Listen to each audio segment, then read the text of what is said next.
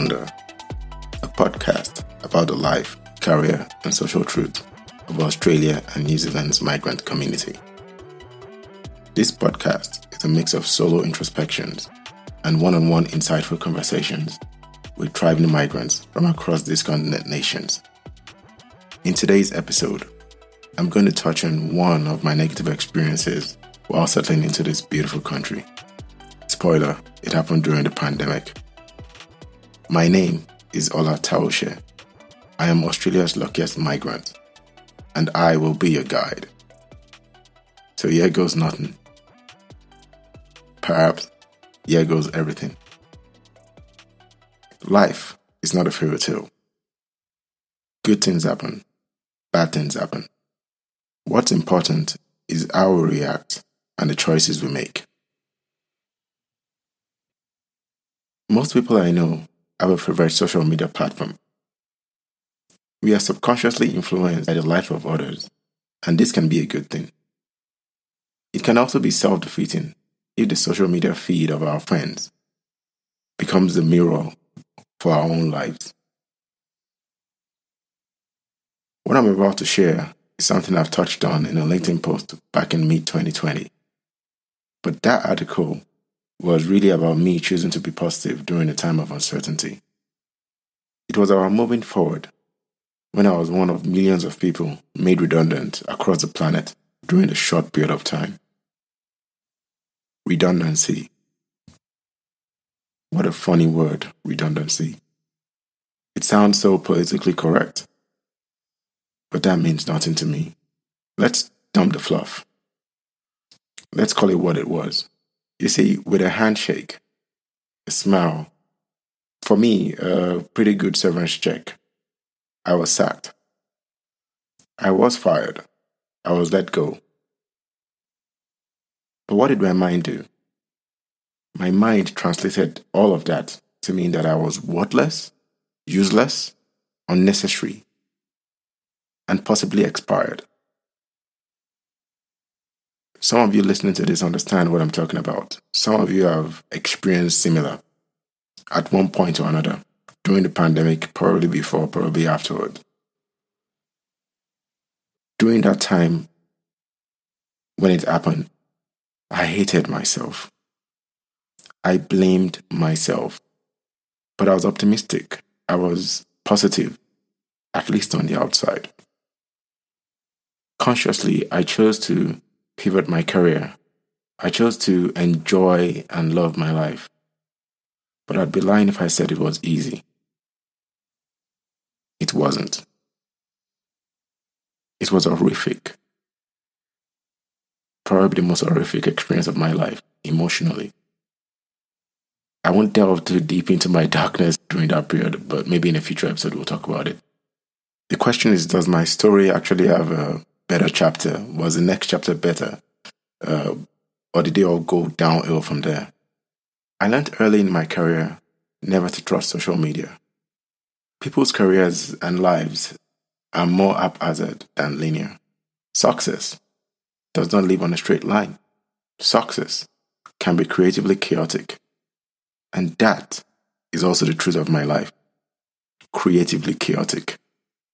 After losing my job, I intentionally, consciously wasted the next three months watching TV, reading books, playing video games, taking extremely long walks, and shockingly not sleeping well. I lived it this way for my first few months of being income free. If there is such a thing as being income free, it's just a politically correct way of me saying I had no income. I lived aimlessly for months aimlessly. But in truth, I was secretly hoping that my desperate, depressed state would extinguish my own fire. I meant that figuratively and literally. I wished that that fire would just go off. I wished it, but I did not hope for it. It's weird. I always had a lot to live for. For years, a lot to live for. I had a great family and a dedicated housewife But the human mind is mysterious. It's weird. I had everything and everyone I needed, but I had nothing I actually wanted. To my wife and children, I was always optimistic, always bright, always positive. I was the happy dad who never got angry, who never snapped, who was always cheerful. Tried to be a good husband. I still do. But everyone has a breaking point. Eventually, everyone who isn't really living cracks, sometimes completely breaks. Everyone. After months of positivity and being so, so bright, such a light, that was what people saw. I took time, so much time applying for hundreds of jobs, most of which I was well qualified for some of which I had absolutely no business even looking at, but I applied anyway. I applied for those I was qualified for. I applied for those I was underqualified for. I applied for jobs which I had no idea what the job description even meant.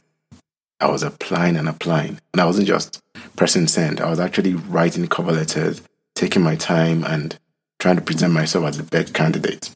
I did that for months. I was rejected more times than I care to admit. And this is coming from someone who, on my first arrival to Australia, I had been rejected from over 170, probably, I think it was 172 jobs specifically that I was rejected from. That didn't break me at the time. I'd built a good career. I was happy. Over time, I developed dark thoughts multiple dark thoughts, many of which shocked me. I knew all the images running through my head were dangerous. I knew I shouldn't utter any of the things in my head. I shouldn't say those words out loud. Maybe they might become real. But I was tired.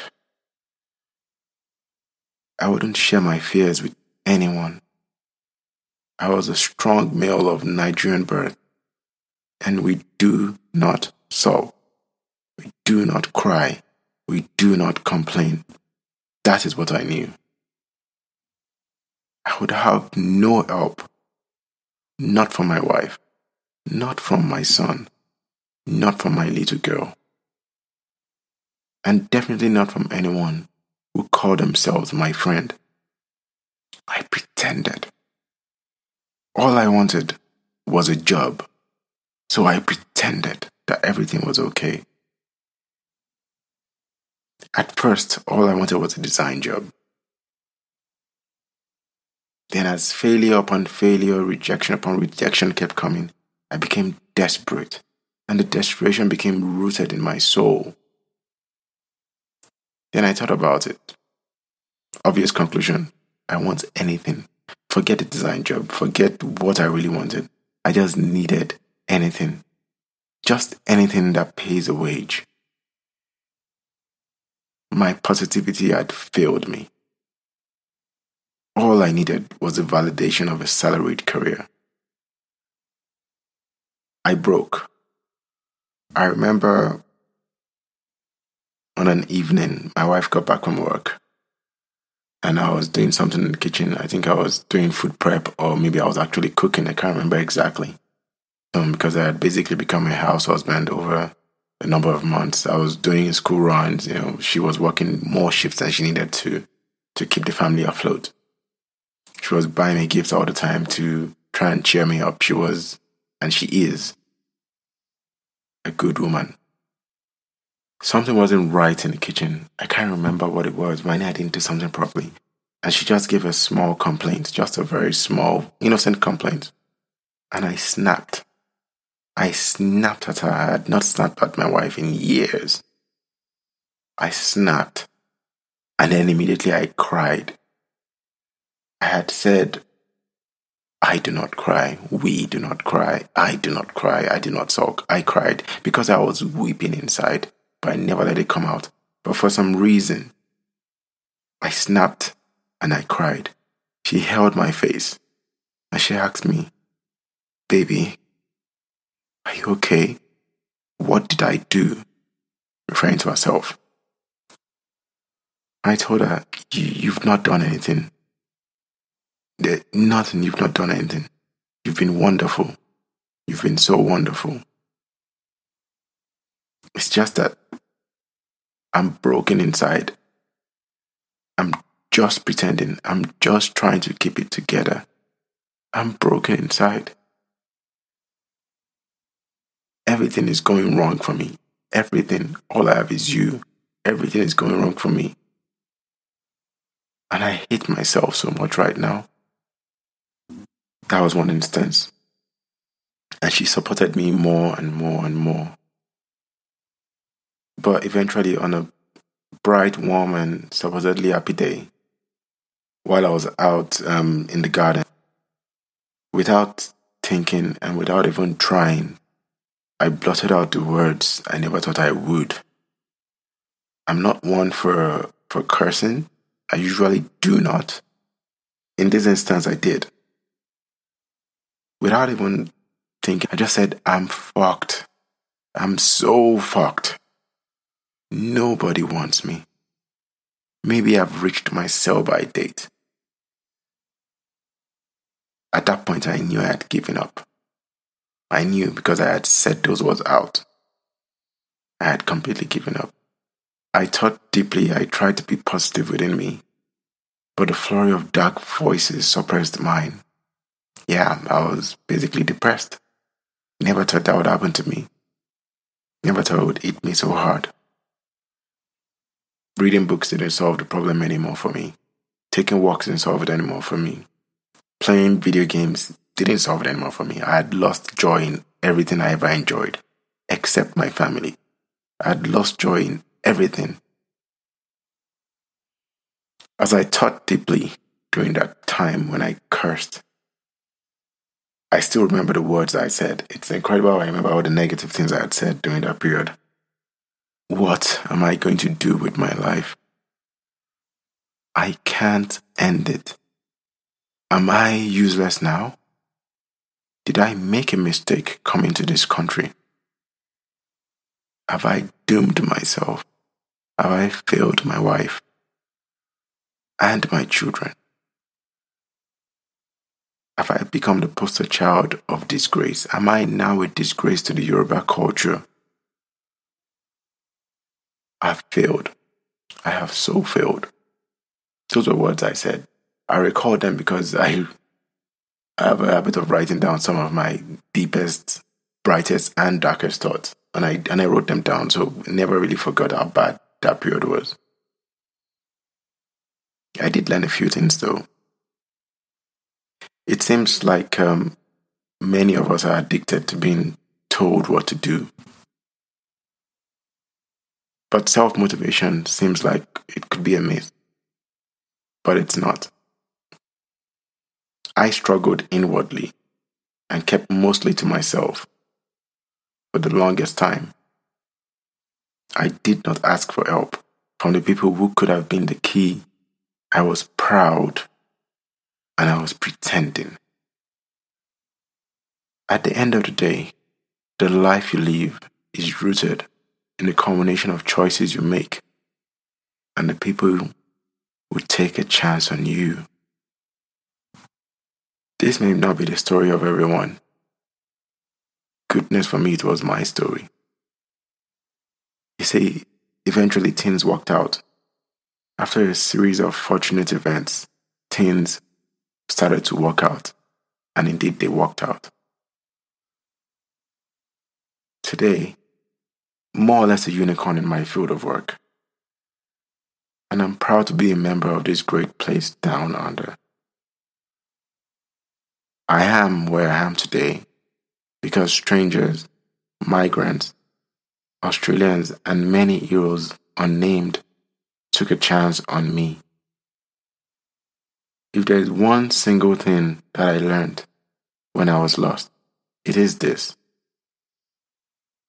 the saddest people wear the brightest masks.